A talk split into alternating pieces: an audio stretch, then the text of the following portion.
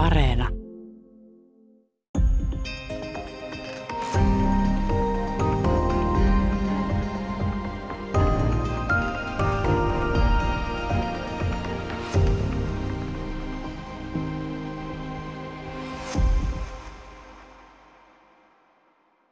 Hyvää päivää. Täällä on tänään vieraana Venäjän kulttuurihistorian dosentti Elina Kahla.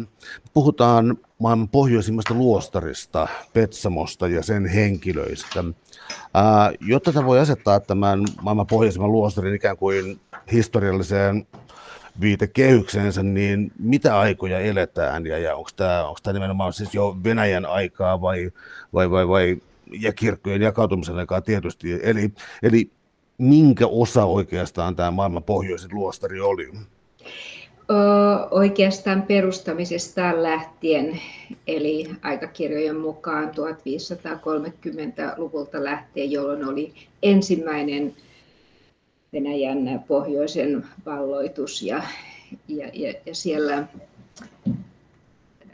perimätiedon mukaan Trifon, ja ihan oikeastikin historiallinen henkilö, Trifon Petsamolainen, lähti pohjoiseen ja perusti siellä Petsamojoen varrelle ensimmäisen asuinsijan ja kohtasi siellä saamelaisia, joiden keskuudessa hän sitten eli pidempiä aikoja ja sitten hyvin vaiheikas ja kohtalon erilaisia käänteitä täynnä olevan tarinan kautta.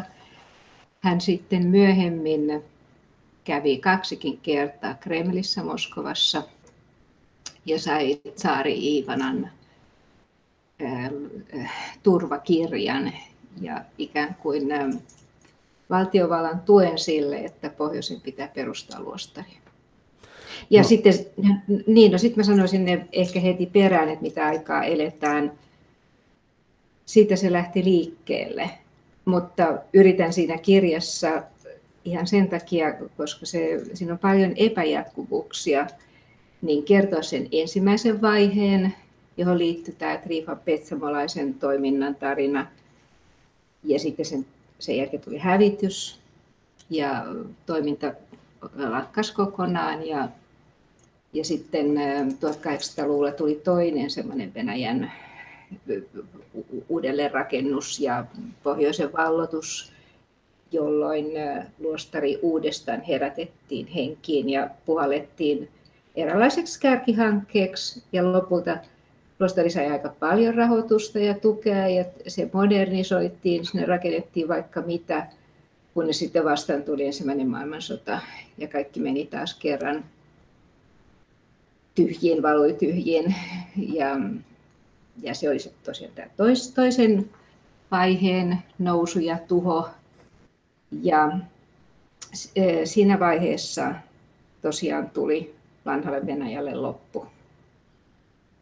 Ja me päädyttiin sellaiseen vaiheeseen, jossa, jossa osa luostarin veljestöstä oli ollut ensimmäisessä maailmansodassa, ne jotka eivät olleet vihittyjä pappismunkeiksi tai, tai yleensä niin kuin munkeiksi, kuuliaisuusveljet ja ne, jotka olivat hyväkuntoisia nuoria, niin he pantiin rintamalle. No tässä on oikein hyvin tällainen kolmiosainen kronologinen järjestys, eli voisi loogisesti sitten aloittaa tästä ensimmäisestä osasta, eli tuota, mainitsit jo tuota äh, pyhittäjä Trifonin, äh, jonka katsotaan ikään kuin luostarin perustajaksi. Ja mä sitoisin tämän sen kysymyksen, että ähm, kristinusko ja, ja sitten äh, keitä saamelaisia tuolla paikalla oli. Ja niin kuin saako kuvaa siitä, että minkälaista sanotaan kaupankäynti tai kielellinen moninaisuus siellä oli ja minkälaisia tämä on, niin kuin, se on täytynyt olla aika vähintäänkin mielenkiintoinen paikka tältä kulttuureilta ja kieleltään. Se on, ja sitten se on myös niin kuin mielikuvitusta kovasti kiihottava asia. Se me tiedetään, että alkuperäiskansa oli saamelaisia. Ja se, että saamelaisten elämän tavasta johtuen, koska he ovat niin siitoja ja, ja tota, perhe su, suvuittain elivät ja hoitivat niin poronhoitajat poroja, kun sitten kalastivat ja harrastivat keräilyä. Ja ennen kaikkea siis se tärkeä asia, että, että koska he eli siellä todella karuissa oloissa, e, jonka luonto ei kestänyt mitään niin kuin ympärivuotista asumista, niin he olivat nomadeja, eli siirtyvät aina e, vuoden kierron mukaan noin niin kuin neljässä eri paikassa. Ja puhuivat paikallisia e, tota, murteita niin, että välttämättä sitten sadan kilometrin päässä olevat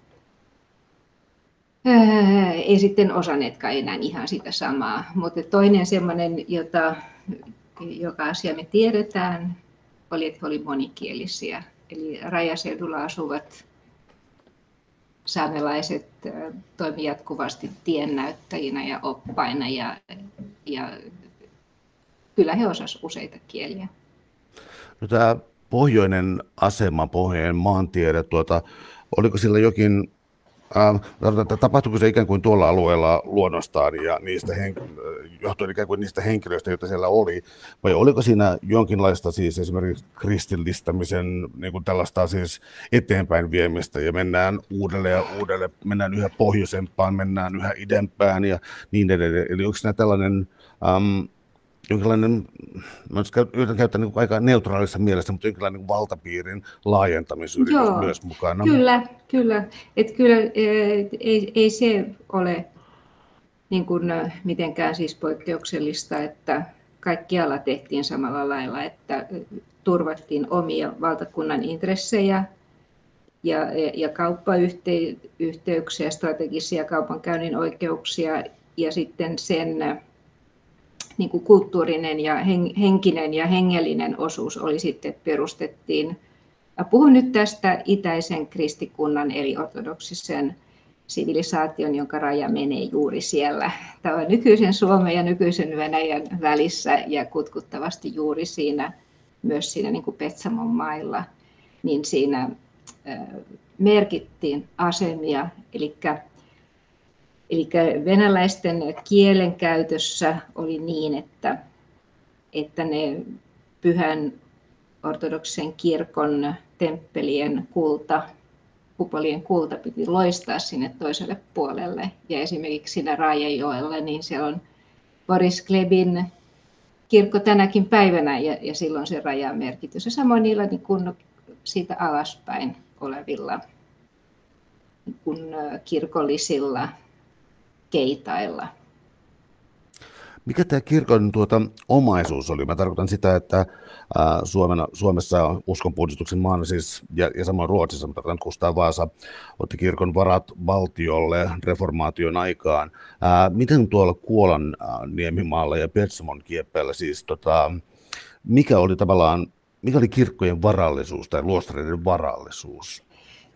No, no silleen, jos, jos niin kuin oikeasti ajattelisi silleen kirkon historiaa, niin nämä, nämä pohjoisen luostarit ovat aina olleet sellaisia linnoitusluostareita, eli vähän niin kuin, mä en oikeasti tiedä mikä on se ö, paras suomennus, mutta omaisuuden haalioita, eli omavaraisia.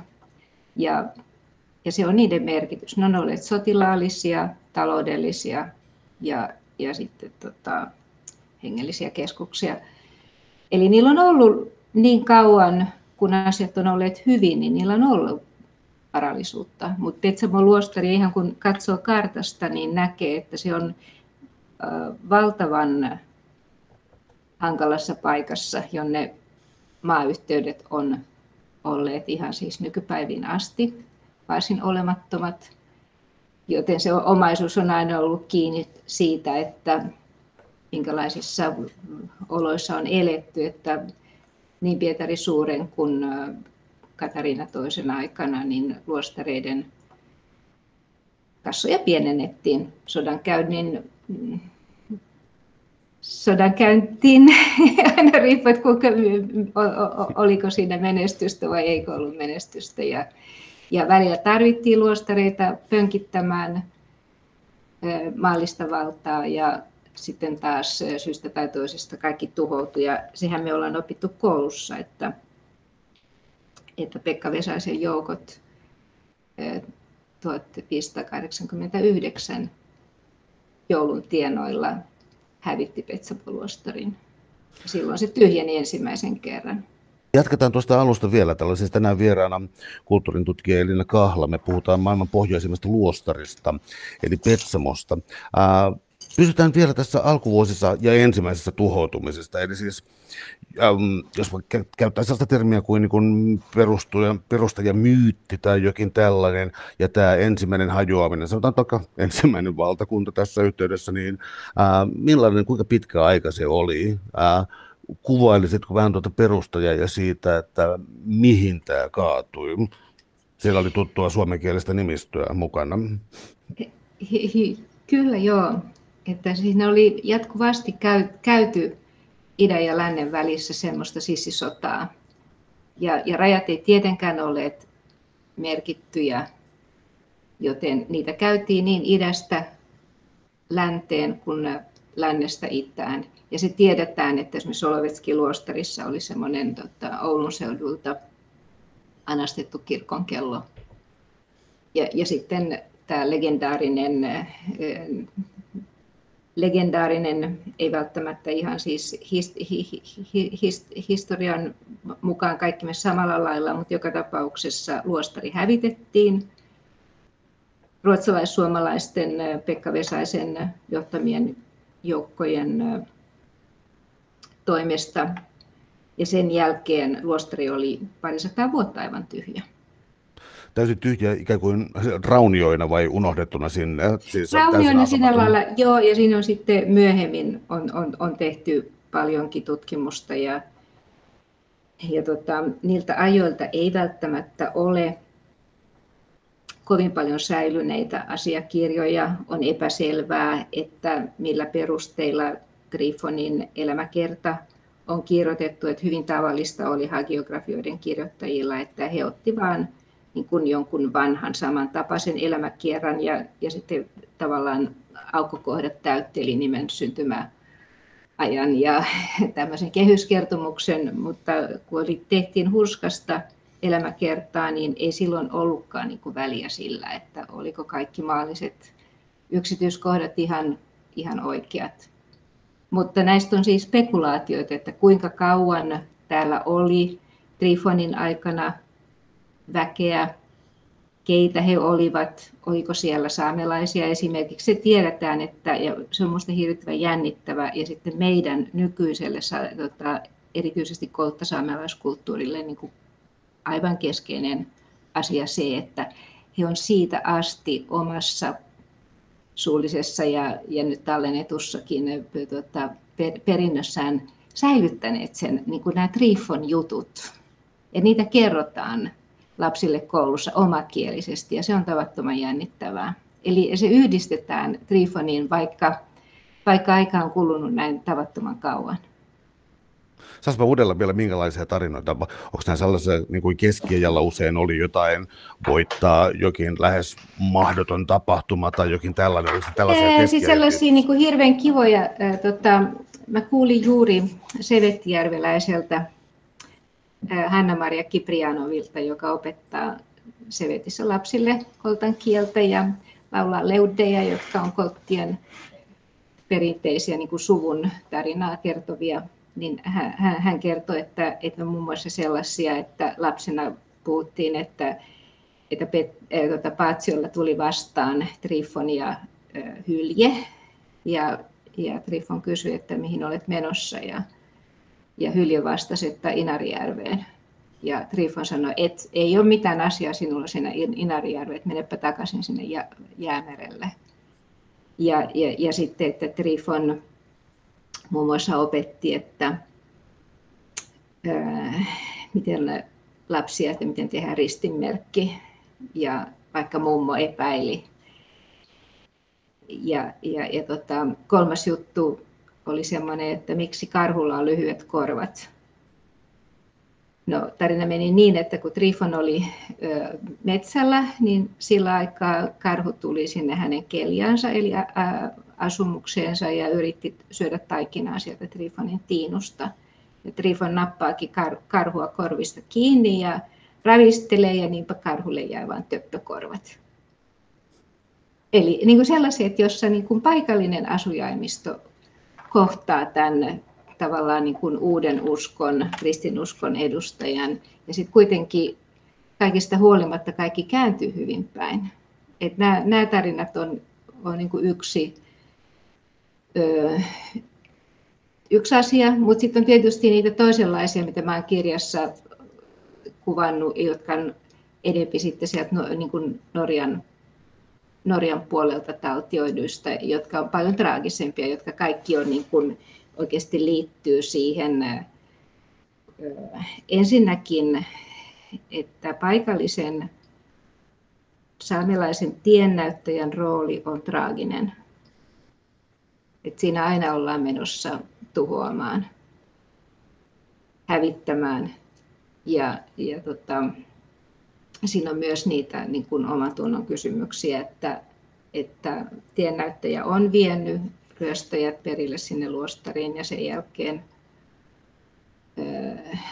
luostarin munkit tapetaan, otetaan ryöstösaalis, jaetaan se ja, ja sitten, sitten paluumatkalla tapahtuukin niin, että, että tiennäyttäjä ja, leikkaakin pororaidosta sen hihnan irti ja ryövärit menee sinne alas jyrkänteeltä.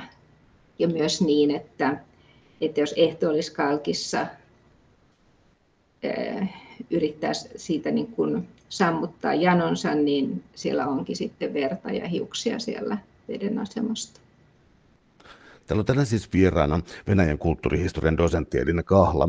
Me puhutaan maailman pohjoisimmasta luostarista ja sen henkilöistä, Petsamon marttyyri. Tuossa äskeisessä osiossa tuli jo selville, että, että tätä ensimmäistä kukoistusta se seurasi 200 vuoden um, no, tyhjyys, aukko historiassa. Tuoda no, se 200... oli tyhjillään ja sitä, siitä oli niin kuin monta eri myös versiota, että yksi spekulaatio oli sellainen, että että ne luostariveljet yksinkertaisesti riitaantu. Siellä oli sellaisia, jotka olisivat halunneet vähän niin kuin mukavampiin oloihin. Ja sitten oli luostarin johtaja, joka oli sitä mieltä, että, että, että täällä tullaan toimeen yksinkertaisesti ja asutaan,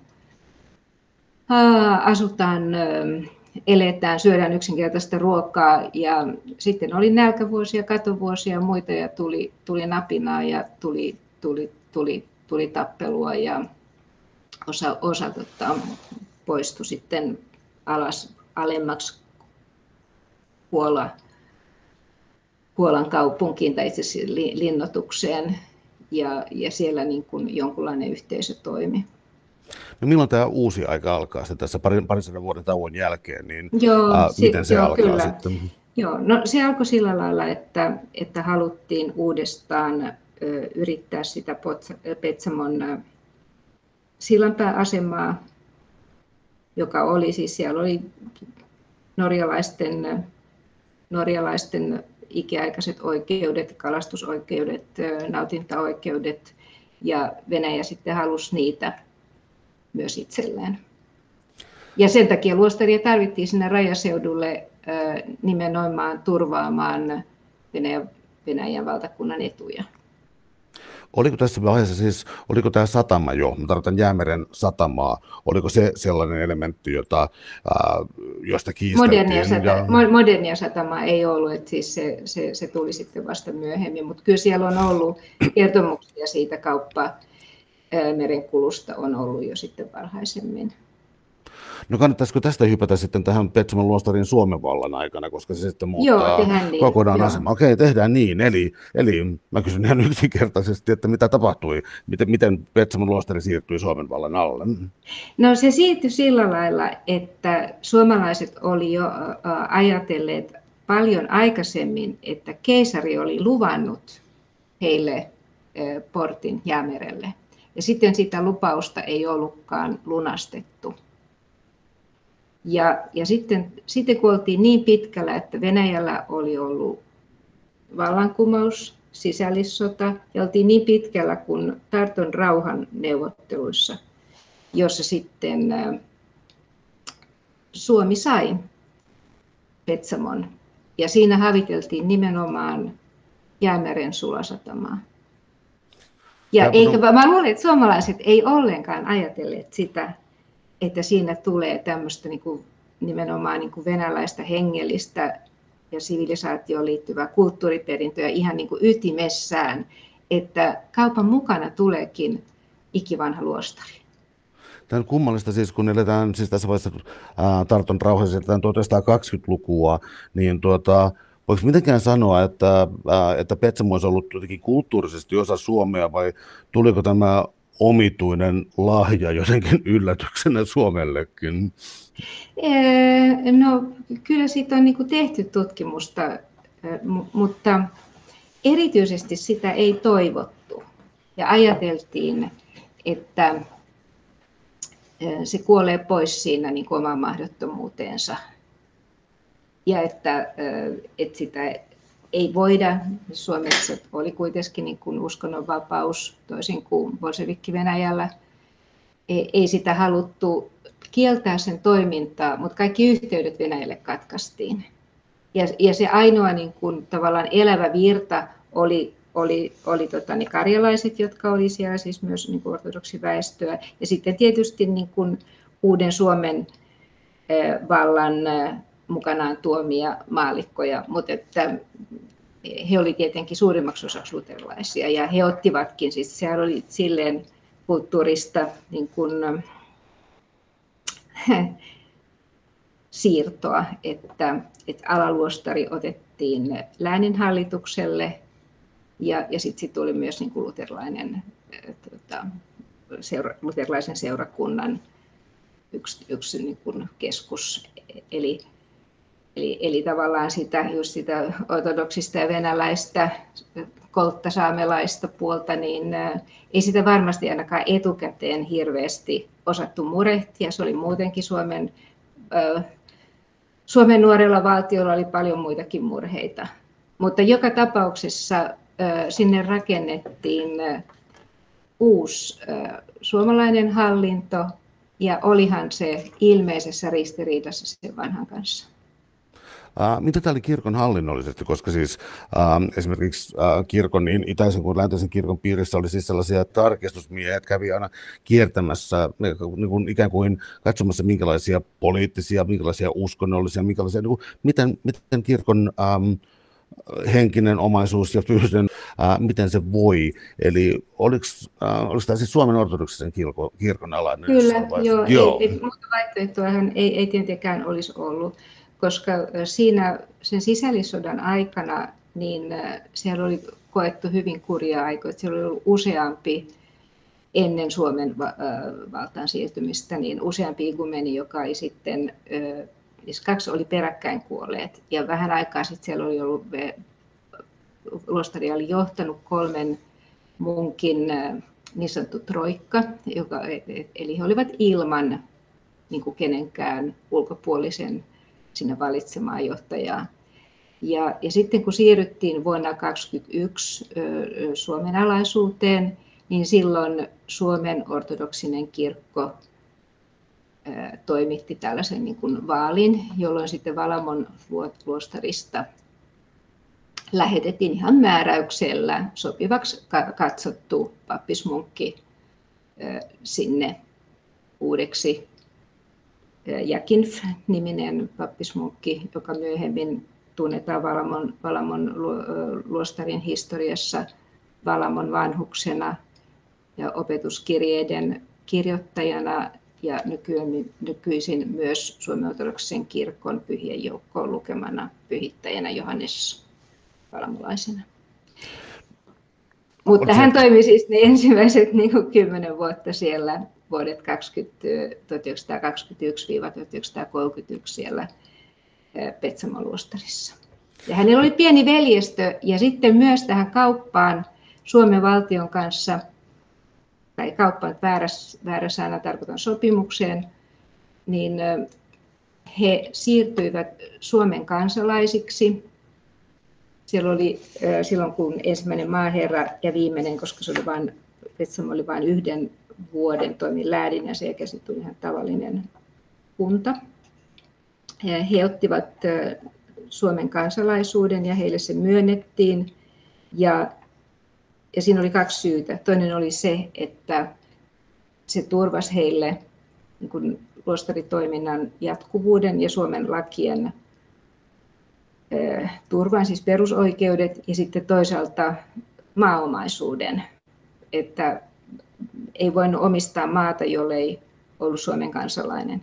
Mutta tästä huolimatta, koska väkeä oli vähentynyt ja Suomen virkavalta tarvitsi niitä luostarin omaisuutta muihin tarkoituksiin, maallisiin tarkoituksiin, niin luostarille jäi vain 10 prosenttia siitä niin kuin,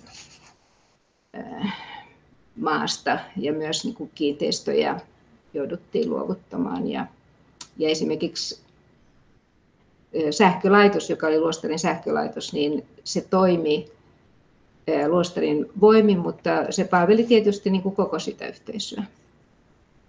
Täällä on tänään siis vieraana kulttuuritutkija, tietokirjailija Edina Kahla. Me puhutaan me puhutaan Petsamosta, maailman pohjoisimmasta luostarista.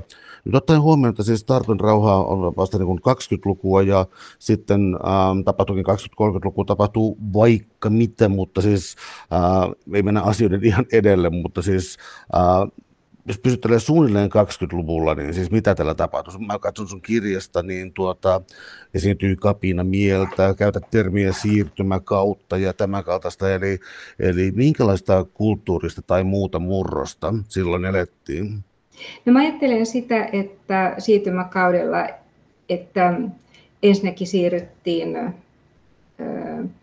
kalenterissa, niin kuin Venäjän kirkon noudattamasta kalenterista gregoriaaniseen kalenteriin, eli 13 päivää ajanlasku ikään kuin meni eteenpäin. Siitä tuli monenlaisia ikään kuin epätietoisuuksia, että koska mitäkin juhlaa vietettiin ja, ja, ja munkit oli ummikko venäläisiä. Ihan samalla lailla tämä oli kuin Valammoluostarissakin, että osa nuoremmista tietysti hyvinkin oli, oli sopeutuvat nopeasti, eli sitä tarkoitin tällä siirtymäkaudella. Ja, ja aluksi oli niin kuin paljon semmoista niin kuin hyvää, eli ei suomalainen valta halunnut mitään niin kuin semmoista tukahduttamista eikä mitään sellaista. Oli kyse oli vain siitä, että, että se oli niin kuin modernia.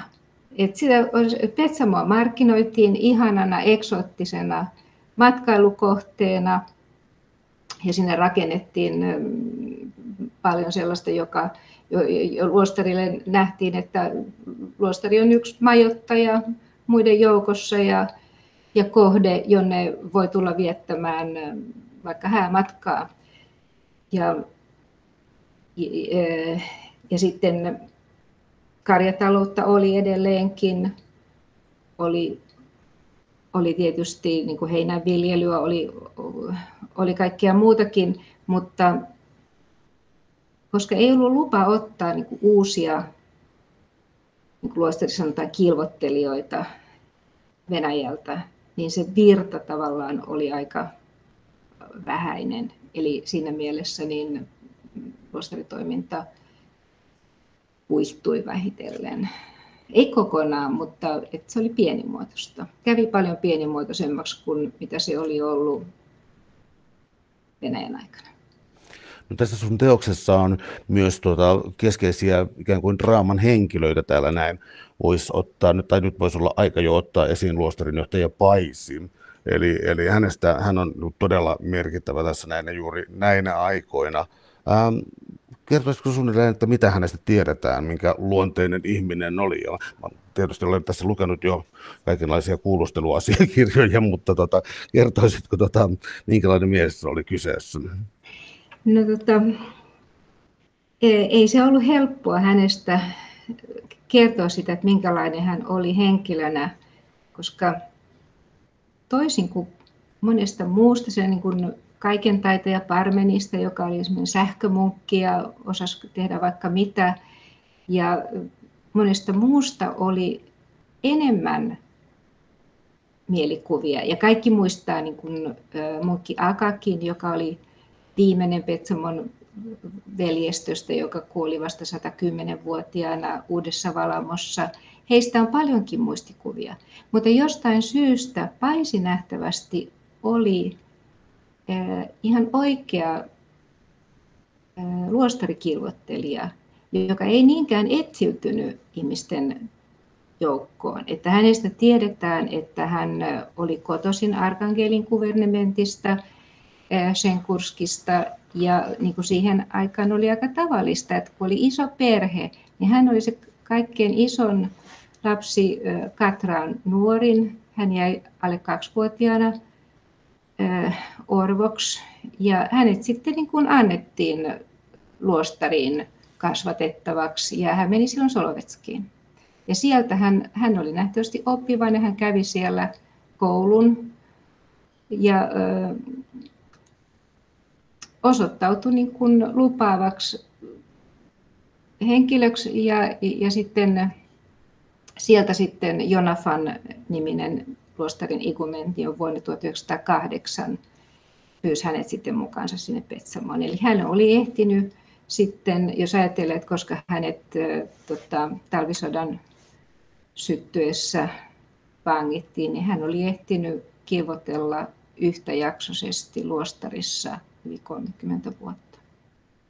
Uh, oliko se merkittävä jotenkin myös muilla tavoilla, koska siis, jos mä oikein ymmärsin tuosta kirjasta sen yhden kohdan, niin siis uh, munkkiluostarin sisällä tehtiin uh, sisäinen äänestys siitä, siis Joo, oli sitten luostarin johtaja, kyllä. ja voitto taisi olla aika ylivoimainen, jos mä sitä oikein oli, tulkitsin. Oli toki, eli, eli kyllähän siitä sitten niin kuin se, siinä, se mitä tiedetään, niin eihän se nyt ollut sellainen tehtävä, jonne kukaan ehkä olisi niin hirveästi sitten ollut niin sanotusti tunkuakaan, että, että se tiedetään tosiaan tästä Johannes Vallamolaisesta, eli silloisesta igumeni Jakinfista, että hän oli jo monta kirjettä kirjoittanut etukäteen, että voisiko tätä päästä pois.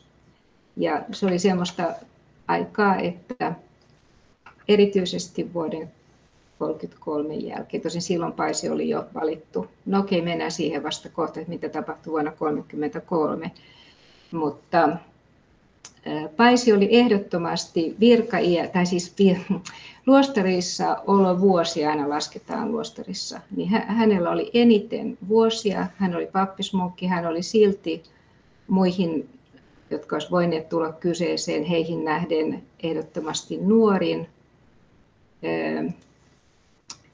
Ja hän oli jo ollut, hän oli niin kauan luostarissa, hän oli niin käynyt kauppamatkoilla Norjassa, osallistunut kaikkiin luostarin taloustehtäviin, hoitanut niitä ja sen takia hän tuli valituksi. Hän nähtävästi oli myös, tämä on nyt ihan tämmöinen ihan niin kuin kuvia katselemalla, että mitä on tullut niistä kuvista mieleen, että kun edellinen igumeni on ruokapöydän eli trapesan päässä istunut, eli se olisi ollut se tärkein paikka, niin sitten hänen oikealla puolellaan on istunut paisi. Eli Miltä... tämä on ehkä yksi syy, että hänet ehkä kuitenkin sisäisesti, vaikka ei siitä ole jäänyt mitään dokumentteja, niin hänet katsottiin yhteisesti kaikkein pätevimmäksi. No milloin tuo ilmapiiri kiristyy? Mä tarkoitan sitä, että tuota, äh, Petsamo, Kuolan niemimaa, siis äh, tuota, tuota, metalli, metallit kävivät arvokkaaksi, äh, niistä kiistelivät, no Ruotsi teki omia kauppojansa, natsi Saksalla oli omia intressejänsä, Neuvostoliitolla totta kai, ja Suomella tässä näin. Eli miten tämä tota, Petsamon asema, äh, alkoiko siellä ikään kuin kansainvälinen kriisi joskus 30-luvun kuluessa jo näkyä tai tuntua? Äh, se, se nikkeli oli yksi osa juonne sitä kiristynyttä tilannetta, mutta siitä on tietysti kirjoitettu siitä nik- nikkeliasiasta tosi paljon ja, ja, ja se on ihan selvää, että intressejä oli kaikilla, mutta siis suomalaiset sen esiintymän silloin alun pitäen löys, mutta tämä tapahtui paljon sen jälkeen, kun, kun Tarton rauha oli solmittu. että siinä mielessä siihen ei silloin ollut, 20-luvulla sinne ei ollut vielä osaa eikä arpaa. Mutta se iso asia, minkä takia tunnelmat kiristy, niin oli tietenkin se, että, että Neuvostoliiton asema alkoi olla yhä poleemisempi suhteessa Saksaan. Ja sen jälkeen, kun Hitler nousi valtakunnan kansleriksi, niin heti sen jälkeen Stalin avustajinaan, avustajiensa kanssa teki retken Murmanskin ja päättivät Murmanskin militarisoimisesta. Ja se tarkoitti sitä, että esimerkiksi samalla lailla kuin Karjalassa oli niin kuin puna, punaisia suomalaisia, niin niitä oli myös siellä Murmannissa, niin heitä alettiin puhdistaa aivan samalla lailla kuin Karjalassakin. Ja, ja se tarkoitti sitä, että, että myös se, mikä koski luostaria, niin se raja muuttui äh, siis laittomien rajan ylittäjien. Ähm, se oli paikka, jonka sivuitse mentiin. Ja, ja sitten luostarin johtajan tehtäviin kuului muun muassa se, että ilmoittaa niistä loikkareista ja, ja luovuttaa ne Petsamon poliisille. Erno Paasilinan isälle, joka toimi siellä poliisina. Että Erno Paasilina on maailman kourissa kirjassa niin kuin hyvin yksityiskohtaisesti kuvannut sitä, että millaista siellä oli. Eli tunnelmat alkoi kiristyä vuosi vuodelta. Sä mainitsit tuossa hetkistä vuoden 1933. Mitä silloin tapahtui? No silloin siis Adolf Hitler nousi valtakunnan kansleriksi Saksassa. Se ei jäänyt mitenkään Neuvostoliitossa niin kuin havaitsematta, että tämä on iso juttu. Ja, ja Stalin teki matkan Murmanskin sinne avustajiensa kanssa ja päätti, että nyt tämä strateginen alue militarisoidaan ja täältä pannaan epäluotettavat niin kuin, taustaltaan porvarilliset, porvarillisten niin kuin, kansojen edustajat, niin täältä siirretään pois. Ja sehän oli hyvin traagista niille kaikille suomalaisille ja myös saamelaisille. Et myös heitä alettiin vainota ihan siis sillä perusteella, että heillä oli joko työnsä puolesta, siis poroja jatkuvasti meni toiselle puolelle, oli sukulaisia, sukulaissuhteita, ei, ei, ei rajailtu millään lailla merkitty, ei, ei niin kuin paikallinen väestö ajatellut, että tämä olisi yhtäkkiä, kun se oli aina ollut vuosisadat ihan, ihan normaalia toimintaa käydä Venäjältä, niin kuin käydä Norjassa, käydä Suomen puolella, yhtäkkiä se alkoikin olla niin kuin vaarallista ja, ja, ja va- vakoiluepäilyksiä esitettiin koko ajan. Ja, ja, ja, ja tota, sitä Suomessa tutkittu, että hyvin helposti nimenomaan saamelaiset, joiden tehtävänä oli niin kuin se opastaa kulkijoita erämaassa, niin he joutuivat vaikeuksiin. Ja sitten samoin joutui luostari. No tullaan tähän luostarin näihin ikäviin vaiheisiin tässä näin. Eli tuota, Isä Paisen viimeiset vaiheet, mitä niistä tiedetään, ja jälleen kerran luostarin tuho. Eli tuota, oli sitä ikään kuin, alkoiko Stalinin puhdistusten aikana vai, vai siirrytäänkö suoraan talvisotaan ja, ja mitä silloin tapahtui? Ei, no siis Stalinin puhdistukset ei tavallaan liittyneet luostariin ollenkaan, koska se oli silloin Suomea ja, ja tavallaan ne, jotka, ne, jotka oli päässeet sitten tota, siirtymään Suomen puolelle, niin ei, e, ei siinä niin kuin, ei se sillä lailla luostaria koskenut ne Stalinin puhdistukset, mutta ehkä sille voi ajatella, että, että sen aikaiset paikalliset ihmiset ei ehkä sitten täysin varmaankaan olleet arvioinut sitä riskiä, että, mitä he, että miten he itse sitten joutuvat siinä välikappaleiksi. Eli että luostari ei, ollut, luostari ei ollut mikään pakopaikka myöskään niiltä, jotka pakeni, pakenivat vainoja idän puolelta.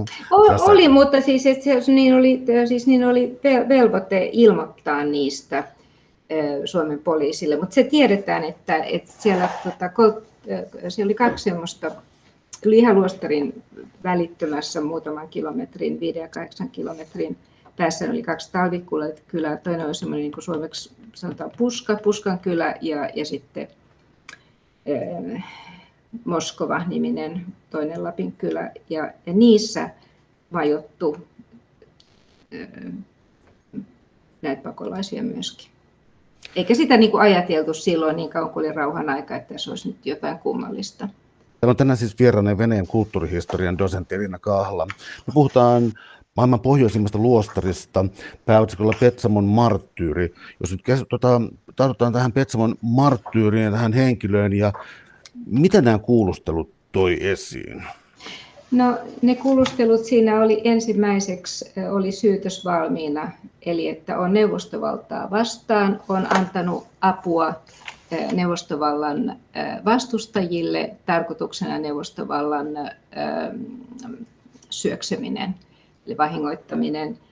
Ja kaikille kuulustelijoille oli tämä lopputulos oli ihan selvä, mutta mutta sen takia nämä kuulustelut oli hyvin pitkiä ja aineisto oli toista sivua, toisin kuin tämmöisissä tavallisissa niin kuin vainoihin liittyvissä oikeudenkäynneissä, jossa oli hyvin vähän loppujen lopuksi kuulusteltiin. Ja tärkeää oli se, että saatiin todistajan lausuntoja, koska sitä pidettiin keskeisenä poliittisessa oikeudenkäynnissä 30-luvulla, että niiden jotta, jotta tota, tämä menetelmä herättäisi mahdollisimman paljon pelkoa ja kauhua, niin oli tärkeää saada ne lähimmät työtoverit tai kuka tahansa nyt, joka saatiin sinne sit todistamaan vastaan, niin nämä todistajalausunnot piti saada. Ja Paisin tapauksessa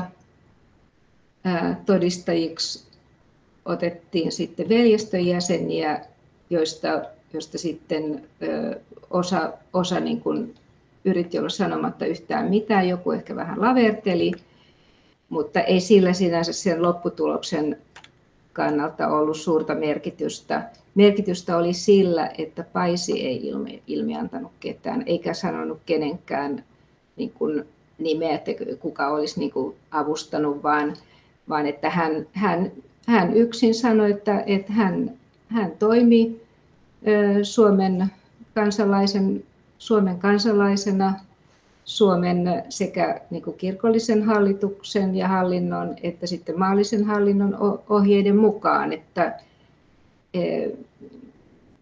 ei hän puhunut mitään eikä, eikä saarnannut ketään vastaan, että hän, hän tarjosi teetä. Siellä kävi Suomen presidentti, kävi korkeita arvovieraita. Se kuului hänen tehtäviinsä, että että hän tarjosi teetä ja, ja kertoi luostarin kuulumisia. Minkälaista poliittista luonnetta hänen toiminnallansa ei ollut, mutta hänen takavarikoiduista tavaroistaan löytyi sitten yksi kirje, joka oli itse asiassa sellainen luonnoskopioksi, jonka hän oli Valammo Luostarin munkille kirjoittanut ja ja siinä oli sitten kuulusteluaineistossa oli niin kuin punaisella, paksulla punaisella niin kuin kynällä sitten alle, tai alleviivattu, että bolshevikkivalta kukistuisi, tapahtuisipa se jo tänä vuonna kärsivien esirukousten tähden. Um, paljastan taas tässä sivistymättömyyttäni, mutta siis Venäjän ortodoksinen kirkko, joka on voimakas ja, ja tällä hetkellä erittäin voimakas. Ää, vaikka Neuvostoliitto oli ateistinen valtio, mun on hankala kuvitella sitä, että ää, Venäjän kirkko olisi ollut niin kuin kokonaan, kokonaan kadonneena. Ää, minkälaisena se toimii ja liittyykö tämä mitenkään tähän tuota, ää, Petsamoon ja tällaisiin Kyllä se liittyy, kyllä se liittyy koska, koska se... Äh, siinä mielessä niin kuin se Venäjän kirkko tietysti oli ollut valtavan merkittävä voimatekijä keisarillisella Venäjällä. Ja, ja silloin kun kirkko, kirkko menetti asemansa ja se täysin niin kuin leikattiin irti neuvostohallinnosta, niin tietysti sen lisäksi, että merkittäviä piispoja telotettiin, niin sitten suuri osa lähti maanpakoon ja muodostui semmoinen Pyhä Venäjä karkotuksessa, eli maanpaossa. Ja, ja sitten näihin tahoihin niin Petsamonkin luostari piti siinä mielessä yhteyttä, että he tilasivat sellaista useampaakin venäjänkielistä kirkollista sanomalehtiä, aikakauslehtiä ja näitä kanssa sitten katsottiin, että ne on Venäjän vihollisia. No tullaan sitten äh, sellaisen välttämättömyyteen kuin kuolema, eli, tuota, eli tuota, kuinka isä Paisin, mikä se kohtalo oli, ja siis tehtiinkö tällaisia Um, niin oli puhetta niin näistä näytösoikeudenkäynneistä, mutta siis tarkoitan sitä, että tehtiinkö nämä paikan päällä vai tehtiinkö jotain kuljetuksia ja Joo, ku, siis kuinka oli, monta tapettiin? Se oli, tota, äh, siis se oli hyvin traagista siinä mielessä, että, että se on semmoinen näytös Suomen talvisotaa, joka on kertomatta ne sotatoimet, niin talvisodassa kuin sitten jatkosodassa niin kuin siltä alueelta on hyvin vähäisiä. Ja sitten myös tämä, että, että suomalaisten kannalta ää, sille ei niin kuin mitään mahdettu, että se ei, ei pystytty evakuoimaan siviilejä, eikä kukaan silloin sodan aikana tiennyt, että, että siellä on otettu niin kuin ikään kuin tällaiseksi arvokkaaksi katsotuksi panttivangiksi, että ajateltiin, että, että voitaisiin käyttää niin kuin sitten neuvotteluissa jonkunlaisena aseena, mutta häntä kuulusteltiin ensin Petsamossa, sitten Murmanskissa, sitten kuljetettiin Leningradiin. Siinä vaiheessa sota oli jo niin kuin ehtinyt loppua ja ne munkit, jotka oli internoitu sodan ajaksi Kuolanniemen sisäosiin palautettiin, palautettiin takaisin Suomen puolelle. Silloin kysyttiin, missä on niin meni paisi. Ja minkälaista vastausta ei tietenkään saanut. Vastausta kysyttiin myös virkateitse ja Suomen ulkoasiaministeriön välityksellä. Paisia kuulusteltiin todella niin sanotusti pidemmän kaavan mukaan ja hänet vietiin myös Moskovaan vielä Leningradista ja, ja, ja tota, tuomarikokoonpanoa muutettiin, että aikaisempi tuom, tuomarikokoonpano oli tuominnut hänet kymmeneksi vuodeksi vankeuteen. Sitä pidettiin aivan liian lievänä, tuomareita vaihdettiin ja, ja siitä on sitten olemassa tämmöinen niin kuin muotoilu, että, että myös tuomareille kävi huonosti, tälle liian lempeille tuomareille ja, ja sitten hänet sotaoikeuden edessä tuomittiin kuolemaan ja hänelle annettiin sitten vielä siellä Moskovassa mahdollisuus pitää viimeinen puheenvuoro, jossa hän sanoi, että, että hän ei ole koskaan, koskaan toiminut Venäjä, Venäjää vastaan, mutta bolshevikki vallan kumoutumista hän on toivonut. Ja tämä kaikki, kaikki tietysti johti siihen, että pelkästään niin kuin se, että hän oli Suomen kansalainen ja hän oli toiminut sodan aikana suomalaisen vallan alla, niin siis pie, paljon pienemmästäkin syystä olisi tietysti voinut saada kuolemantuomio, mutta joka tapauksessa hänet telotettiin sitten Leningradissa todennäköisesti. Se ei käy niistä asiakirjoista ilmi, mutta se tiedetään siitä, koska Kuolaniemimaalta niin kuin siirrettiin vangittuja nimenomaan Leningradiin ja siellä sitten telotukset tapahtui Pietari Paavalin linnoituksessa useimmiten ja sieltä sitten kuljetettiin joukkohautaan, joka on Viipurin johtavan tien varrella. Se on Levashova, jossa on kymmeniä tuhansia vainoissa ja, ja ju, just 30-luvulla, 40-luvulla Stalinin aikana telotettujen merkitsemätön joukkohauta.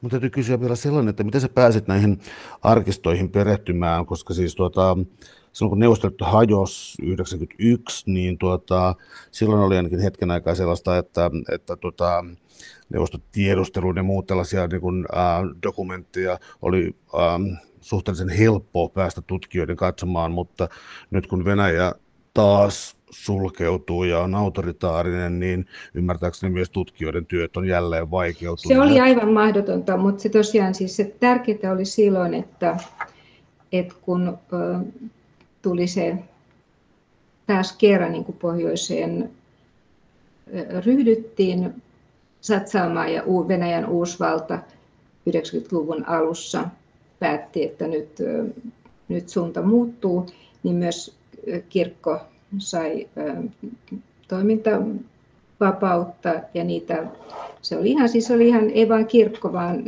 siis rehabilitointeja tehtiin, ihan sukulaiset teki, syyttäjävirasto teki ja, ja silloin ne oli kymmenisen vuotta ne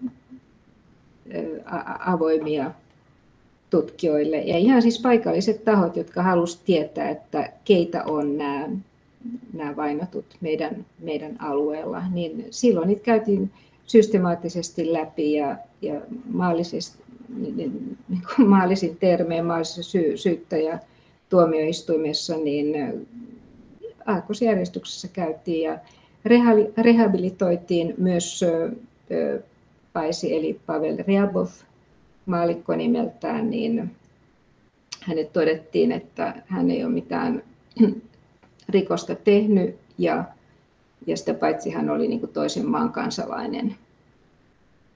Ja, ja tota, näistä oli sitten tutkijat, jotka oli, se oli hyvin, mä kuullut siitä paljon,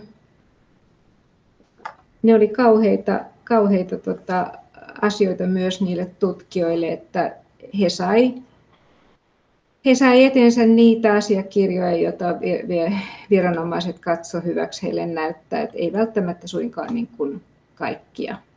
Mutta sen varassa, mitä he sai sitten, niin he kirjoitti niistä, otti kopiot ja teki niistä käsikirjoituksia. Mä olin saanut kaksi eri käsikirjoituksia. Toisen mä olin saanut Venäjän puolelta, siis Murmanskin tota, uudelta, siis silloin 90-luvun alussa perustetun hiippakunnan, Murmanskin ja Matsugorskin hiippakunnan edustajalta. Ja siinä vielä sisältyi sellainen toive, että, että olisipa hyvä, että Suomessakin näistä asioista kirjoitettaisiin. Ja sitten mä olin saanut toisen vielä niin kuin, lapin kielen edesmenneeltä niin kuin lapin kielen saamen kielen lehtori Leif Rantalalta ja, ja sitten mä ajattelin, että, että no mä en kyllä niin kuin, en mä itse tällaista niin kuin, mutta jotenkin mulle tuli semmoinen, että jos, jos tämä niin kuin on nyt mahdollista, niin, niin mun on pakko paneutua tähän. Ja sitten sit mä vaan niin kuin, mä ens, ensin mä niin kuin luin niitä ja mä luin vähän tietysti lisää ja sitten mä tapasin ja pystyy niin kuin haastattelemaan venäläisiä tutkijoita ja, ja si, si, sen perusteella niin kuin sit se kuva, kuva muodostui. Ja sitten kun mulla oli jo nämä kaikki, niin sitten mä anoin tutkimuslupaa sinne Murmanskin salaisiin arkistoihin, jotka tosiaan nyt taas oli uudestaan, uudestaan tota, julistettu salaisiksi. Se tarkoittaa sitä niin, että jos, jos olisi ollut sukulaiselta niin tämmöinen lupa, että saatte, niin sit olisin kenties voinut saada tämmöisen luvan, mutta mulle riitti se, että, että mä näin, niin kuin, että, että ne tiedot niin kuin vastaa sitä, minkälainen käsitys mulla oli muodostunut niistä, niin kuin, niistä kopioista. Suuret kiitokset keskustelusta Elina Kahlan. Oli ilo. Kiitos.